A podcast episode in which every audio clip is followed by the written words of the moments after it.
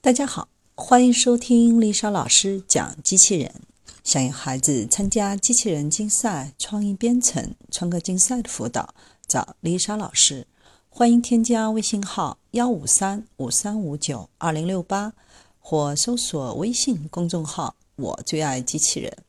今天丽莎老师给大家分享的是首个人工智能公园亮相海淀。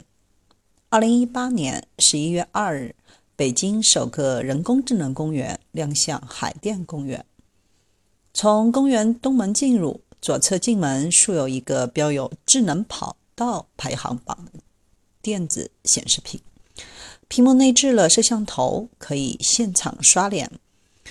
公众可以通过人脸识别存取包，再也不用担心小票丢了、密码忘了、包取不出来的悲催。还可以使用刷脸自助的饮料贩卖机来购买饮料。整个公园最引人注目的当属百度的阿波龙小巴车。目前，阿波龙提供公园西门到儿童游乐园之间的服务，全程一公里，一趟往返在十五至二十分钟。游客可通过关注微信公众号进行免费预约体验。前来游玩的市民游客还可以免费体验多种人工智能的设备，感受科技的新奇和便利。海淀公园里还新开辟了一处未来空间，专门向公众展示科技前沿内容以及科技在未来生活当中的应用，让游客体验科技进步带来的乐趣。不如未来空间，游客可以近距离体验智慧客厅的独特魅力。